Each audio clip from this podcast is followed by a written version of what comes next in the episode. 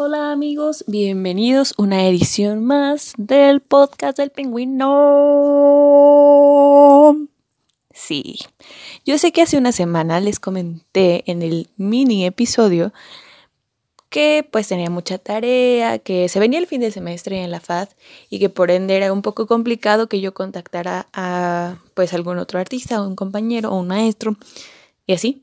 Pero les tengo un episodio hoy aquí con un compañero muy, muy buena onda que cuando yo comenté en una clase, en la clase de imagen y movimiento, que estaba iniciando ese proyecto, luego, luego me contactó porque pues yo extendí una eh, invitación para quien quisiera pues tomarse un rato para hablar y ya saben, hacer la dinámica de este podcast. Y pues él fue el primero en contactarme porque él también le gustan los pingüinos. Entonces, no iba a despreciar su entrevista o hacerle una entrevista. Así es que, como ya estaba agendada, hicimos la llamada y aquí les traigo el segundo episodio del chismógrafo del artista visual. Y espero que lo disfruten mucho. Pero antes de pasar a ese audio, tengo algunos anuncios importantes. El primero de todos, y el que la verdad me tiene muy emocionada, es que ya está nuestro podcast en Spotify. Y pues si tú estás escuchando esto en Spotify, hola, te mando un saludo, aunque no te conozca, o aunque sí te conozca, pues de todos modos te mando un saludo. La verdad me tiene muy feliz porque en mi cabeza eso hace un poco más formal, serio el proyecto. No es que YouTube no sea una plataforma, ah, pues, formal. bueno, pero en realidad creo que es un mundo nuevo y es un proyecto nuevo y creo que esto hace que me tome más en serio de lo que de por sí es el podcast para mí. Así es que la próxima semana, ah, insisto, yo sé que había dicho que no iba a haber más podcast, pero pues si me quiero tomar esto en serio, estamos de acuerdo que no puedo decir, ay, pues no son vacaciones, pero, ay, los veo en una semana porque pues tengo mucha tarea, hasta luego. No, o sea, es como algo aparte. Y pues también me tengo que empezar a acostumbrar a que ya no voy a tener nada más después de la escuela. Digo, sí voy a tener que hacer mi tesis, pero pues tengo que acostumbrarme a la vida adulta, básicamente. Y aunque a lo mejor no estoy Ah, percibiendo dinero de este podcast, creo que es un buen proyecto a futuro. No lo sé, no sé exactamente cuál va a ser el camino, pero por ahora honestamente me hace mucha ilusión, al grado de que posiblemente me compré un micrófono para poder hablar como una señora del radio, como Mariana Osorio. Bueno, Mariana Osorio no es señora, pero ustedes me entienden. bueno, podría decir Marta de Baile, pero no me gusta el programa de Marta de Baile. Pero bueno, a lo que voy es que retomando a lo que iba a decir, para la próxima semana haré una dinámica uh, un poco parecida a la del chismógrafo del artista visual, pero conmigo. sí, así es. Seré mi conejillo de indias en mi propio podcast. Para no interrumpir, les digo, las labores del final de semestre de mis compañeros y de mis maestros, porque también tengo planeado entrevistar a unos maestros. Les voy a dejar en Instagram o si ustedes me están escuchando y pues me conocen y me tienen en Facebook o en alguna red social, les invito a que me hagan una pregunta que quieran que yo conteste en el próximo podcast, pero evidentemente que tenga que ver con el arte. Por favor, no me pregunten cosas como de ¿cuántos perros tienes? o oye, ¿cuál ha sido la primera pelea con tu novio? ¿Ok? no sé, Obviamente no, tampoco les voy a responder como paradigmas de cuántas capas de óleo usó Leonardo da Vinci en su pintura de la Anunciación, que por cierto es mi pintura favorita de él. Este, obviamente no, pero más bien que tengan que ver como con la experiencia en mi mundo del arte, que es digamos, pequeña, pero lo suficientemente valiosa como para poder responder algo. Ya saben, como las preguntas un poco que vienen en el chismógrafo de cuál es una experiencia, cuál ha sido una experiencia con ah, alguna inauguración, o también si estuviera cool, si quieren que saque un poco los trapitos al sol de mi experiencia en la FAD, que pues también es parte del mundo del arte estar en una escuela de arte, o al menos podría funcionar. Bueno, más bien, pues sí, es parte de la dinámica de estar en el arte desde mi contexto y desde mi realidad. Entonces, pues como les repito, les invito a que me dejen una pregunta y yo voy a estar poniendo un sticker para que dejen su pregunta por si es que ustedes no me que hayan mandado un mensaje en Instagram en, de aquí al miércoles de la próxima semana para que yo pueda grabar este episodio y pues entre más preguntas, supongo que va a ser más interesante, porque si no se habrán dado cuenta, a mí me encanta hablar y me encanta echar el chisme. Y pues si es algo que tenga que ver con el arte, que pueda dejar una enseñanza a alguien, más, que este es el fin del podcast. Pero bueno, ahora sí, sin más preámbulos, les dejo la conversación que tuve con Alexander y no se les olvide buscar su Instagram porque ahí sube la mayoría de sus ilustraciones. Y ya, de todos modos, se las voy a dejar en la cajita de información aquí en YouTube, pero pues en Spotify no podemos ver eso. Solo, bueno, en la descripción les voy a dejar igual su username, pero no es como un enlace que puedan darle clic e ir ahí, pues ustedes lo van a tener que buscar. Pero, pues nada, fin, es todo lo que tengo que decir. Ahora sí, corre audio. Oli. Tampoco se escucha. Perdón. Ah. No, no te preocupes. No, no es la primera vez que nos pasa a todos que el audio nos traiciona. ¿Cómo Ay, estás? Dios mío, con estas tecnologías. sí. Lo, lo entiendo. ¿Cómo estás? ¿Cómo te ha tratado la cuarentena hasta ahora? Pues ya sabes, con todas las tareas y trabajos, entonces pues sí se pone medio rudo, pero pues ahí seguimos intentando Sí, y ahorita, es- sobrellevar todo esto. sí, y ahorita ya es la última, como el último jalón, porque ya nada nos quedan dos semanas aprox para terminar. Sí, ya el último, ya. Sí. Bueno, pues ¿estás listo para Sí. las preguntas? No es tan complicado. Bueno, tengo varias curiosidades antes de empezar, como el chismógrafo. Eh, ¿De qué semestre eres? De cuarto semestre. Ah, ok, entonces tienes como 20. Sí, Entonces, sí sabes que es un chismógrafo. sí, sí. sé Ah, es ok. sí, está bien. Sí. Entonces, bueno, ah, igual, las, yo trataré de no intervenir mucho porque el chiste es que hables tú y yo solo te haga las preguntas. ¿Ok? Ok. Bueno, entonces la primera pregunta es la siguiente. Tienes 15 segundos para presentarte y presentar tu trabajo. Ah, ok. Eh, mi nombre es Alexander Rodríguez. Este, y mi trabajo básicamente, bueno, lo que he estado haciendo últimamente se trata acerca de la relación del humano con los pingüinos en forma de soldados para simbolizar resistencia de nuestras propias guerras. Ok, ok, muy bien. Te queda un segundo. Muy, Ah. muy apropiado. Oye, esto está muy interesante. Yo vi tu corto y vi, veo, más bien veo los, las ilustraciones que haces. Y la verdad, no sé por qué no había pensado en ello, exactamente como el transmitir nuestras guerras internas hacia los pingüinos. Es, no sé, es un muy buen tema y además, pues me gustan mucho los pingüinos, entonces como no me va a gustar esto. Ay, muchas gracias. Pues Pues, sí. sí. los pingüinos son mi animal favorito, de hecho. Sí, sí, también el mío. bueno, ok, la siguiente pregunta es esta. Ah, ¿Cómo inició tu relación con el arte? Todo inició desde que yo era una pequeña criatura del Señor.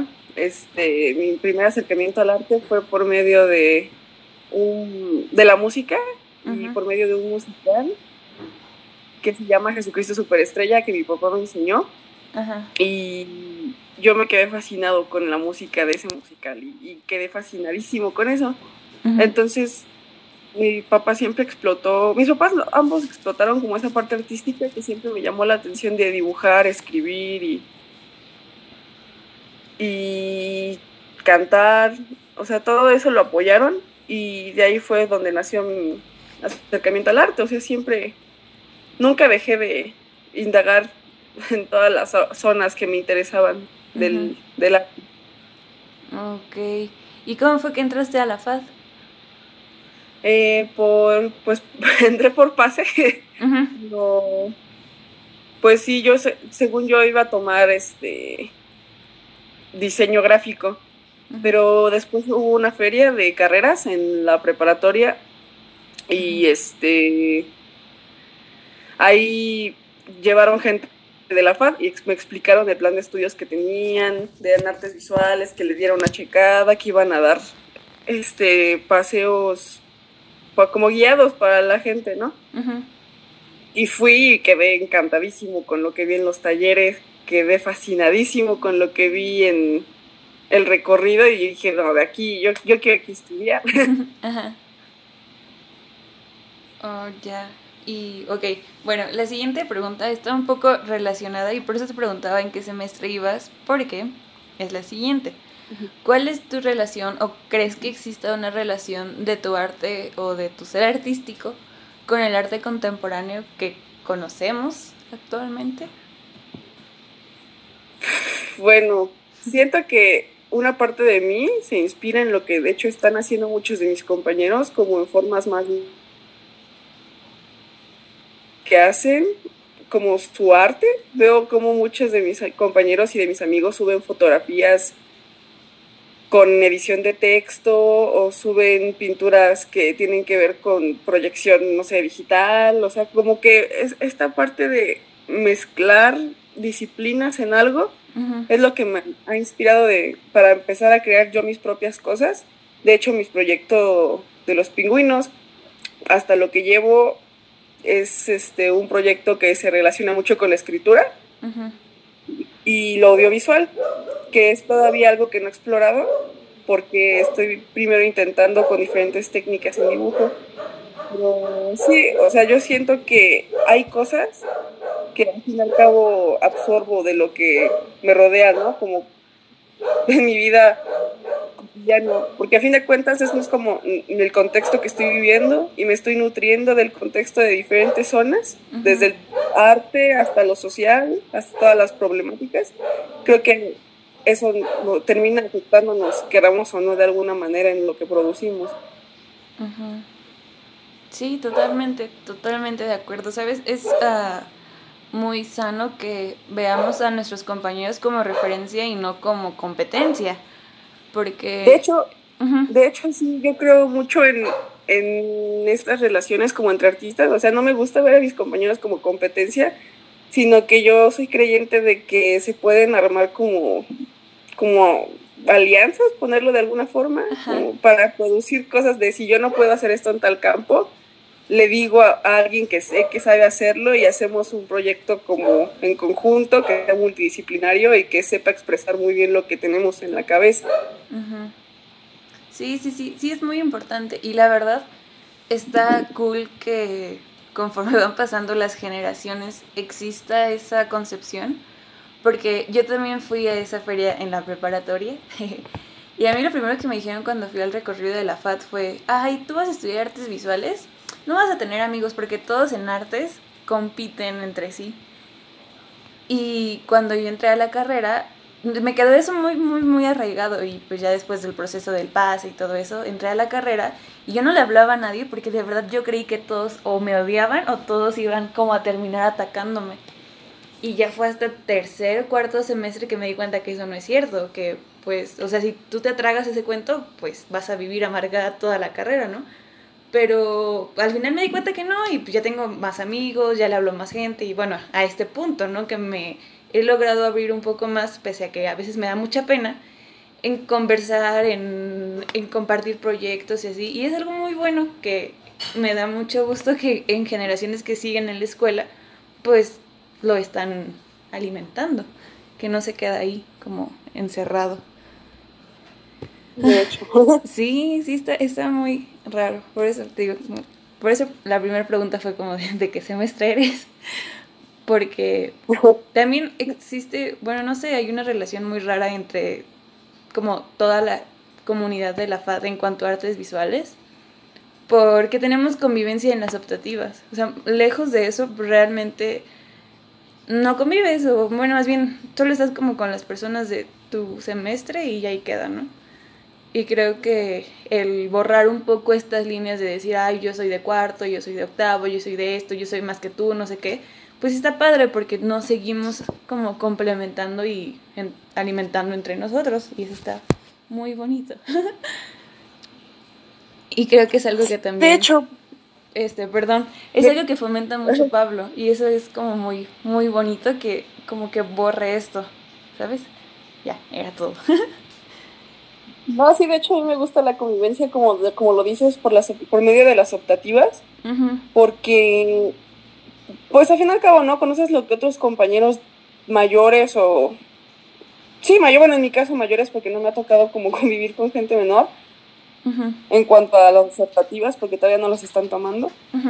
Este, ver lo que se está produciendo ya como de salida y ver las cosas que hacen y ver que realmente, o sea, yo entiendo que muchos de los que ya van en de salida todavía consideran como eh, el arte como, pues como dices, competencia, pero realmente yo también veo que muchos están empezando a borrar esas mismas líneas de la competencia para verse como compañeros, como o sea, no sé, es que siento también de mi generación como que están muy relajados en cuanto a no vernos como el enemigo, sino como de, ah, esta persona dibuja súper padre, le voy a pedir que, no sé, me apoye dibujando para el proyecto que se me ocurrió, para hacer un collage, que me sirva en un proyecto de foto. O sea, ese tipo de cosas que se experimentan es lo que a mí me agrada ver también entre diferentes generaciones y entre nosotros.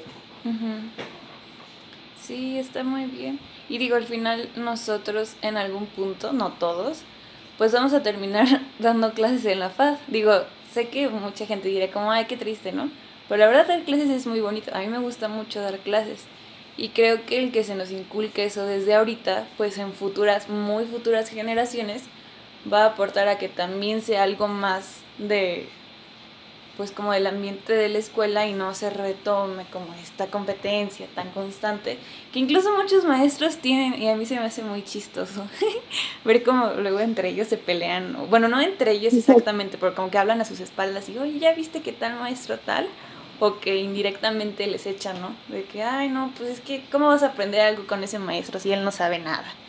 Y pues, de hecho. Ajá, está, está, es interesante, pero a la vez está feo.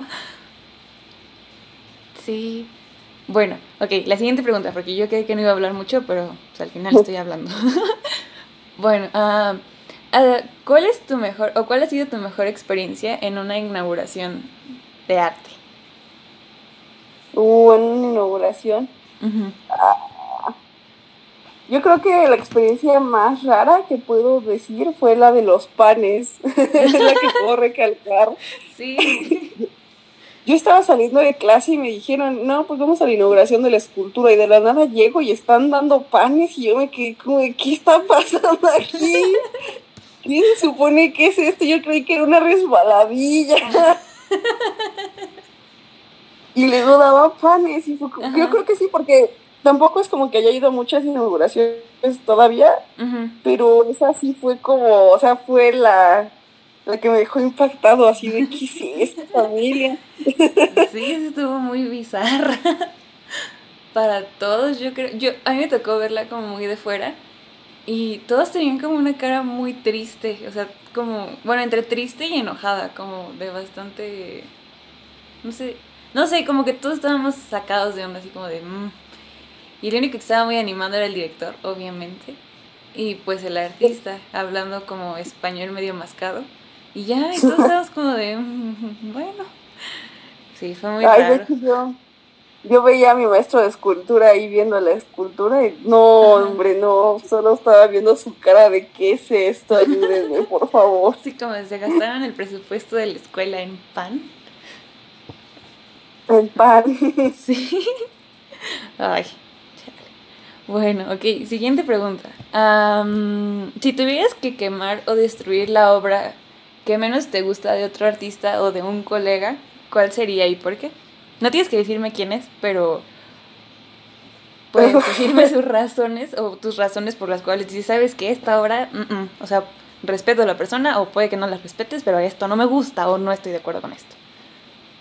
Ay, Dios mío, esta sí es una pregunta difícil porque nunca me había puesto a pensarlo. O sea, nunca Haz de cuenta que una optativa sí destruyó una obra, pero fue porque la, artista que lo hizo nos dijo, por favor, tienen que destruir esto y estuvo muy divertido, ¿no?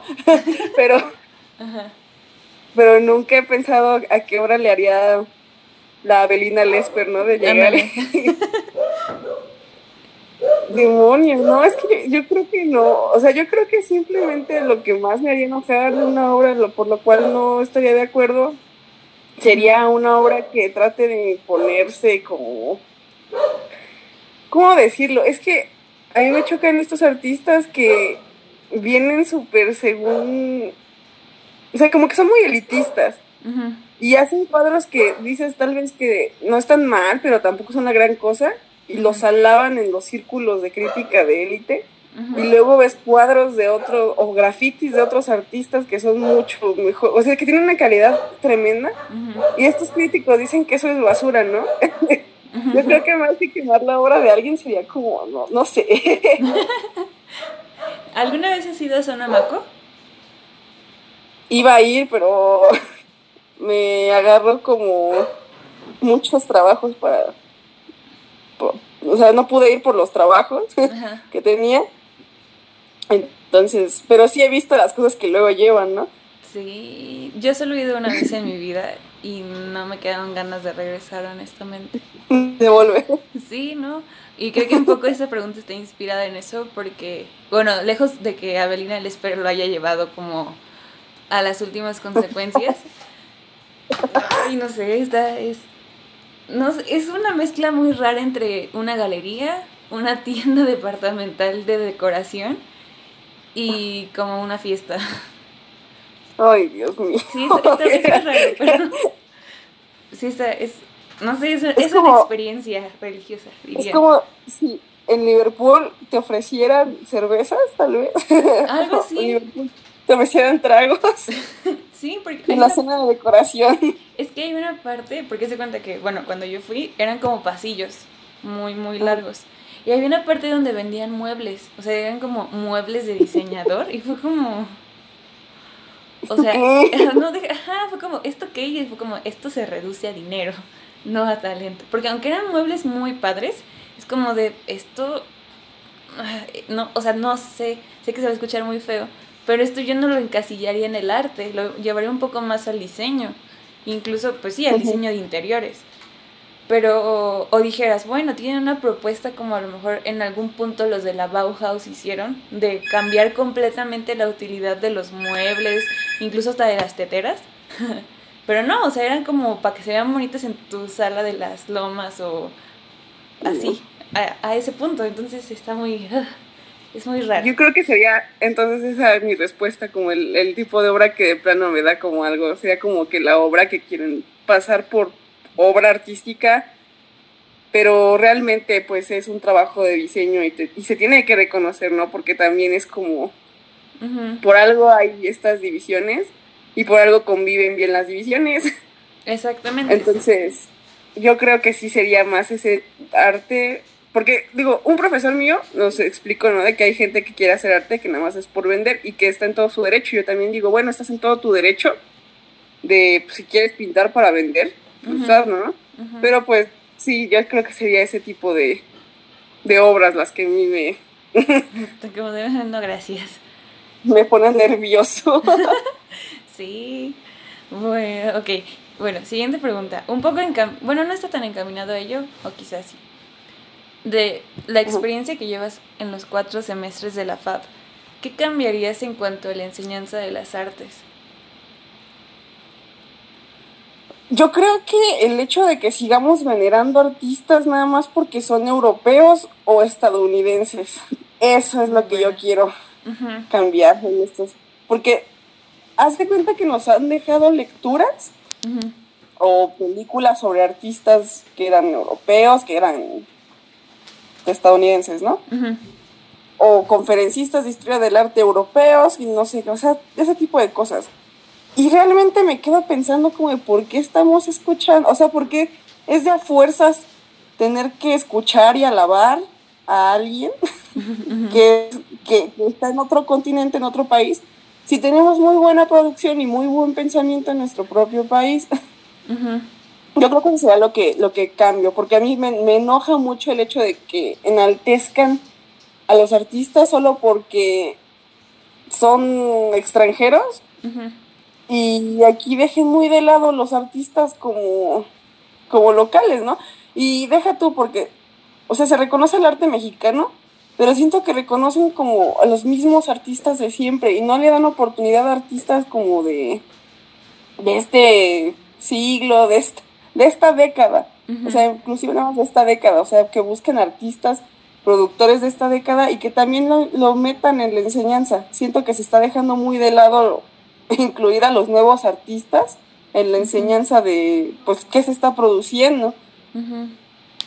Pues sí, sí, sí, sí, es muy, muy válido. ¿Sabes? Me hizo pensar un poco, por ejemplo, en lo que dices, que los pocos artistas mexicanos que se reconocen, uh, creo que también depende mucho de la formación que tenemos antes de la facultad. Porque, por ejemplo, eh, pues, no sé, en, cuando vas en la primaria, en la secundaria, pocas veces te hablan como tal del arte mexicano más allá de los murales. O sea, es como Diego Rivera y Frida Kahlo. Y todo, todo el mundo lo conoce, o sea, sin saber qué exactamente, o sea, a lo mejor nunca han visto sus obras, pero saben quiénes son. Pero no conocen, deja tú a lo mejor de este siglo, un poquito después a ellos. Ah, no creo que alguien tan chiquito, por ejemplo, o alguien de primaria sepa quién fue Toledo. Y a lo mejor dices, bueno, tampoco ya no es tan contemporáneo a nosotros, pero sí es como sucesor de Diego Rivera y Frida Kahlo en cuanto a época. Y también sería importante que supieran qué con ellos, ¿no? es como, como un déficit muy grande de cultura que también pues termina arrastrando al estudio como tal en la facultad, como dices, o sea, el, hecho también de, de valorizar o de darle ese valor a pues el arte local. Y bueno, si ya nos vamos como un poco más profundo en cuanto a la facultad, uh, pues siguen siendo, bueno, más bien siguen siendo artistas con consagrados y muy pocas veces le dan como el apoyo o el reconocimiento a artistas emergentes o a personas que apenas empiezan como en el medio. Digo, tampoco es como a lo mejor que en clases de historia luego luego vayan a estudiar lo que nosotros estemos haciendo. Pero yo creo que una o dos generaciones después podría quedar, no sé, es como un tema interesante. Ahora que, ahora que mencionas lo de la educación antes de la facultad, yo te tengo que admitir, o sea, yo entré y no sabía, así que digas mucho de arte, porque, o sea, llegué a la facultad y me enfrentaba con compañeros que estudiaron en casas de cultura, que sus papás les inculcaron así muchos nombres de artistas y yo entré y literalmente, o sea, yo llegué con Van Gogh, Diego Rivera, Frida Kahlo, Dalí. Ajá o sea, llegué muy en blanco y había algunos otros compañeros que también vi que llegamos muy, muy en blanco, ¿no? Porque no teníamos este tipo de acceso como de otras formas, o sea, como que teníamos la educación básica y en la educación básica no te inculcan ninguna de estas cosas. Sí, sí, totalmente. Sí, yo, yo pasé por lo mismo. Cuando yo entré a la facultad, eh, tampoco sabía nada, no sabía ni siquiera que era un grabado, así. O sea, ya ves que oh. llevamos como en tronco común, la materia se llama estampa, no se llama grabado. Te juro que yo creí que íbamos a aprender a hacer stickers. O sea, yo me acuerdo que cuando le platicaba a mi mamá como de, es que tengo una materia que se llama así asado, cuando nos pidió los materiales que pues las gubias, que las tablas, que no sé qué, yo me preguntaba, ¿cómo vamos a hacer estampas con esto? O sea, no salía como de mi mente el creer que íbamos a hacer calcomanías hasta que ya entramos al proceso y fue como de, no, pues es que pues vas a tallar, vas a hacer esto, y ya no, todo el proceso. Y fue como, wow. o sea, como dices, ¿no? Pues es parte de la cultura que vamos, más bien el déficit de cultura que vamos arrastrando en, pues, en nuestra vida, hasta que llegamos a la paz. Y está, está de hecho, sí, está como... Ah. Aparte, muchos de los artistas como que entran a la facultad o sea, como que todos coincidimos que los cursos o aptitud más como predominante en cuanto por fuera aprender es la pintura, ¿no? O sea, los diferentes tipos de pintura. Pintura y a lo mucho fotografía. Pero fotografía como que, que también como muy al borde, ¿no? Y muchos llegan y, te impresiona. O sea, a mí me impresionó, porque muchos decían como que es que están dejando de lado las artes tradicionales, ¿no? Según, o sea, entre comillas, artes tradicionales. Y entras a la facultad y hay muchos pintores, pero así lleno de pintores. Sí. Llenísimo de pintores. Sí, entras y todos queremos ser pintores al principio, ¿no? Sí. Sí, yo también pasé por eso. sí, es muy real. Y es muy chistoso porque, como dices, ¿no? O más bien en la facultad está como este uh, dilema en, de las artes clásicas, de que pues, ya no se toman tanto, no sé por qué muchos maestros, sobre todo de los grandes, bueno, grandes en cuanto a edad, para no decir viejitos, se quejan mucho de eso, como de, ay, no, es que ya no respetan los oficios, todo lo hacen en la computadora, eso no es arte. Y a mí me tocó varios maestros así, incluso, o en foto, por ejemplo, de, no, es que la foto análoga, lo digital qué, eso no propone, los videos no son arte, y es como de... ¿Qué? o sea, conforme vas... ¿Qué está diciendo? sí, creo que un poco chistosamente, conforme te vas adentrando un poco más en, pues sí, en el mundo del arte y en los semestres como tal, te vas dando cuenta que, que no, o sea, que el arte es más allá de la pintura y más allá de las cosas clásicas, pero los maestros te siguen inculcando en que no, o sea, en que tienes que seguir en la tradición del encauste o de ese tipo de cosas, ¿no? Pero es como, no sé, siento que aprendes como por contraste, no porque ellos te, te impulsen a decir, ah, vamos a estudiar performance o vamos a ver qué son las instalaciones. No, realmente es como por descubrir qué hay más allá. Ajá, de como por qué dicen que esto no es válido. A ver, quiero ver por qué dicen que esto no es y me meto a ver y conocer. Sí, sí, sí, y muy pocos son pues los que sí te llevan como de la manita al vamos a ver qué es el performance o te traigo nuevos referentes que no son los viejitos, ¿no? Bueno, los más consagrados. Y está, está chistoso. Y bueno, no sé, también creo que depende mucho de la plantilla de profesores, porque conforme va pasando el tiempo, o sea, no es en mal plan, pues conforme va pasando el tiempo la gente va envejeciendo, evidentemente. Pero muy pocos toman como el compromiso de decir, me voy a poner, me voy a actualizar para poder, aunque yo no crea en eso, aunque yo no crea que el performance es arte, pues se los voy a enseñar a mis, a mis alumnos, a lo mejor también inconscientemente los voy a inclinar a que crean que el performance no es arte, pero al menos ya les estoy llevando las herramientas, ¿no? Y no, y creo que lo que está trayendo muchas ventajas a la FAD como tal es que está entrando muchos maestros jóvenes que pues son egresados de ahí y a lo mejor pues, ya disfrutaron o están en el disfrute de su carrera artística como tal o a lo mejor haciendo otras cosas por fuera y regresan a la facultad como con el ánimo de dar clases y traen estas nuevas propuestas, pero poco a poco o muy como muy lento, porque también se ven como rebasados por los maestros viejitos que les dicen como, no, eso no es arte. Y que incluso entre ellos mismos los hacen menos. Y eso está muy feo. Bueno, a mí me causa mucho coraje. Pero está, está feo. No, no, no. De hecho, porque habiendo tanta buena obra como, o sea, nuevas propuestas de cosas que de hecho de ámbitos que están tratando de decirnos que no es arte. Por ejemplo, ahora que estamos viviendo las protestas, he visto muchas como, como actividades performáticas dentro de las protestas que están bien cañonas, ¿no? Y que te dejan así sin, aliento, te dejan frío, ¿no? De ver las cosas que están sacando. Sí, sí, sí, sí.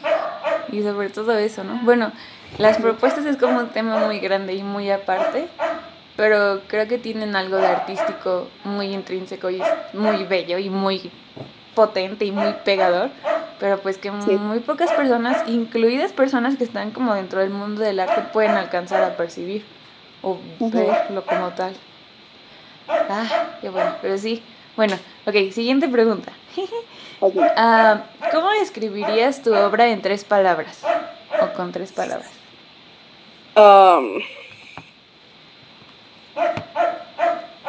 creo que la palabra más obvia es pingüinos. sí. pingüinos, reflejo y experimentación. Ok. Y bueno, jalando un poco eso, sobre todo con la palabra reflejo, esa es la siguiente pregunta. Ah, ¿Tu obra funciona como una extensión de tu persona, como una distorsión de tu persona, como una consecuencia o como un producto o como qué dirías que funciona tu obra? Pues realmente es una consecuencia, un reflejo, más que creo que sería una consecuencia y un reflejo de mi persona. Porque llegando al punto en el que hice clic con las ideas para empezar estos proyectos, estas obras, fue como si hubiera juntado como, como que todo encajara, ¿no? Todo lo que he vivido y todo de lo que he aprendido y de lo que me gusta, todo en conjunto hizo clic. Y dije, pues aquí está, o sea, aquí está la clave, porque yo siempre me preguntaba, como veía a otros compañeros y amigos haciendo obra aparte de lo que dejaban en la escuela, y me preguntaba, por qué, o sea, ¿qué se sentía estar tan apasionado en un tema? que produces incluso sin que te lo pidan. Y ya por fin estoy viviendo eso y es algo que realmente me apasiona.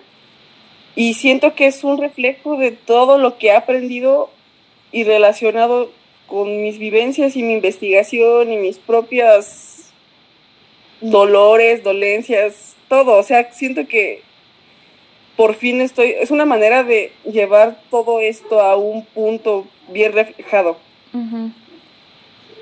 Sí, sí, ok. Sí, suena bastante profundo. Bueno, creo que es muy valioso cuando ya llegas en, a ese punto, ¿no? En el decir, más allá del sí me apasiona, creo que también puedo reflejar algo a través de lo que yo mismo estoy sintiendo. Y eso está como muy, ah, no sé, es muy bonito de experimentar y a la vez es como un golpe muy duro, pero no sé, ni siquiera ya puedo explicarlo exactamente. Pero pues sí, es, es muy bonito eso.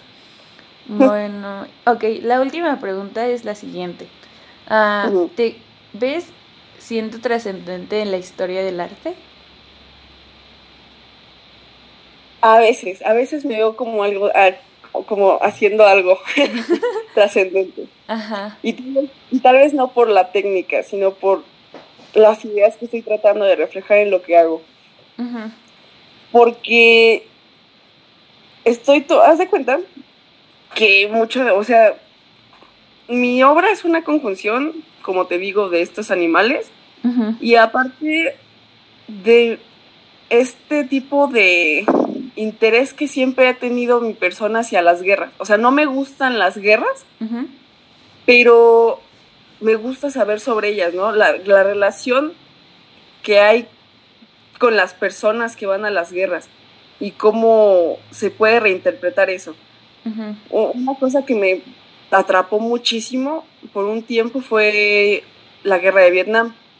Y yo investigué así mucho, mucho de la guerra de Vietnam y yo quedé fascinado con la manera en que los soldados vietnamitas se anteponían ante, ante la situación que estaban viviendo, ¿no? Las maneras en las que ellos se animaban o incluso ellos mismos estaban dispuestos, estaban tan fieles de su de sus creencias que ellos mismos elegían ir a la guerra, ¿no?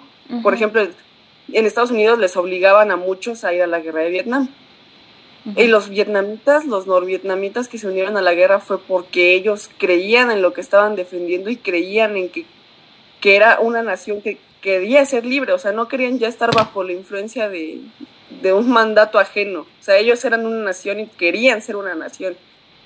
Y la manera en la que escribían y dibujaban en medio del campo de batalla para poder seguir adelante, fue algo que a mí me impactó muchísimo porque también siempre me he relacionado como con esta idea de, un soldado, pero en cuanto a, a, que tengo esta idea de que todos somos soldados dentro de nuestras propias guerras personales, ¿no? O sea, nos anteponemos ante las situaciones que vivimos y tratamos de llevar estas guerras de la mejor manera que podemos para sobrevivir. Entonces, por lo mismo, hago obra que puede ayudar en los movimientos en los que yo creo. Hace poco, por ejemplo, hice una ilustración que tiene que ver con lo del movimiento LGBT, porque pues como alguien que pertenece a esta comunidad, estoy viendo últimamente que el odio hacia nuestra comunidad vuelve a renacer muchísimo y yo no sé de dónde nace otra vez este odio. Pero fue como mi manera, ¿no? O sea, de estresarme ante este odio. Mejor preferí sacarlo en un dibujo que siguiera expresando esta resistencia que encontré en los pingüinos. Entonces siento que por la manera a veces en la que, o sea, yo quisiera hacer este impacto en cuanto a darle a, una, a las personas que vean mis trabajos como esta idea o esta imagen de un soldado pingüino en la que ellos se puedan ver reflejados como personas que resisten y que pelean por lo suyo y por su vida y por lo que quieren, ¿no? Por lo que es de ellos. Básicamente. Sí, es, es, insisto, bueno, más bien como te dije al principio, se me hace una metáfora muy bonita el ocupar a los pingüinos y la guerra con, con las vivencias personales por el simple hecho del, uh, de cómo viven los pingüinos. O sea, el otro día estaba viendo un documental en donde explicaban, o más bien detallaban un poco más, cómo es que, o sea, una ave tan pequeña y con, a lo mejor se ve muy, muy frágil, pues tiene que soportar temperaturas pues súper, súper frías, ¿no? Y no es como que digas, ah, ya, sino que su cuerpo ha evolucionado tanto y pues se ha convertido como en, como tú dices, como en un soldado ante esa adversidad en los que ellos no pidieron estar inmersos, no dijeron, no le dijeron a Diosito, yo quiero que me pongas ahí cuando creas el mundo. Pues no, ¿verdad? O bueno, es un ejemplo, ¿no? O la evolución, ellos no pidieron estar ahí, o sea, simplemente, eh, este, pues les tocó estar ahí, su cuerpo les tocó adaptarse y el hecho de que tú ocupes como esta metáfora con, con nuestros propios sentimientos se me hace muy, muy impactante y muy grande porque, insisto, yo jamás, jamás me habría imaginado eso y se me hace como muy muy... Y más porque es que, a mí me gustan mucho los pingüinos, entonces es como... Hay documentales donde muestran esto, por ejemplo, en otro pedazo de documental vi que eh, este, los pingüinos ya están mudando de plumaje. Cuando ya están mudando de plumaje, pues se adentran hacia ir hacia el mar, ¿no? y, pero todavía no están conscientes de los peligros que hay de camino de donde los dejaron sus papás hacia el mar, o sea, de la colonia hacia el mar. Y se encuentran con unas gaviotas que tratan de, de cazarlos, ¿no? Pero ayuda, o sea, agarran a uno de los pingüinos del cuello y los demás empiezan a, a defender a este pingüino, ¿no? Que agarran del cuello para que lo soltase. Y después hacen como un círculo entre ellos y, el pingüino como, más líder ahí se pone enfrente del círculo y enfrente de la gaviota como de, o sea, a mí me impactó muchísimo ver así el pingüino de yo no me voy a mover y yo no voy a dejar que ataques a estos, a, a, los demás, o sea, a mí me impactó muchísimo ver eso, fue como de qué onda, ¿no? O sea, cómo se defienden entre ellos, cómo, cómo pelean por su vida. Sí, sí, sí, sí. Y es lo mismo que, que trato de abarcar por medio de, mi, de mis trabajos, ¿no? O sea, de que como, como tú como persona, como hacia ti mismo, te defiendes y sobrevives y te adaptas y peleas. Y también así como con los tuyos, ¿no? O sea, de que a, tu gente también, o sea, la proteges y ves por ella y te antepones a las situaciones para ayudarles y defenderles y darles esta seguridad. O sea, siento como que también abarco las comunidades que peleamos por, por nuestros reconocimientos, por nuestro respeto, que peleamos por nuestra vida, por nuestra seguridad, básicamente. Sí. Y ya. sí. Básicamente sí. Sí, está, está, ay, no sé, estoy muy fascinada con esto. Es que también, insisto, yo vi pues tu trabajo, vi tus, el corto que me mandaste, he visto tus ilustraciones y pues no sé, o sea, como, como que todo cae en, como que todo va cayendo ahorita en mi cabeza, como que estoy analizando, bueno, más bien como conectando con, y se me hace muy bonito, solo tengo que decir eso. Ay, muchísimas gracias. Y pues muchas gracias por aceptar el, más bien el tener la iniciativa y el querer platicar conmigo y así, y pues estar en el internet en un podcast porque es, divertido y es muy bonito conversar con gente que la verdad yo solo te ubicaba de vista y eso hasta que vi hace rato tu foto porque pues tienes fotos de pingüinos en tus redes sociales entonces no sabía exactamente quién eras. Pero pues es muy bonito hacer como estos lazos y pues lástima que yo ya soy de octavo pero pues cualquier cosa aquí estoy cuando se te ofrezca y pues ya. Muchísimas gracias. De verdad gracias por abrir este espacio para como pues los artistas que estamos todavía en proceso, la gente que ya está graduada. O sea, abrir espacios para que la gente hable, ¿no? Es muy bonito que siempre haya emergen, que emerjan espacios para que las personas puedan hablar de lo que hacen, de lo que les apasiona, de lo, de lo que les mueve. Y es muy bonito, ¿no? Conversar con, las, con la gente que tiene cosas en común contigo, la verdad. Y muchas gracias por, por el espacio, la verdad. Sí, bueno, pues espero que estés bien, que pronto acabe este encierro, que tu familia esté bien y pues que sea bastante productiva la cuarentena y te sirva para seguir creando muchas cosas. Ya, igualmente, muchísimas gracias, de verdad, que todo esté bien y te deseo lo mejor. Ah, muchas gracias.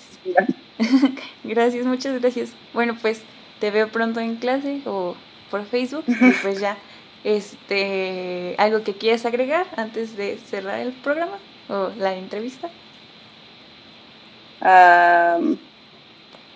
Por favor, cuiden del medio ambiente, amigo.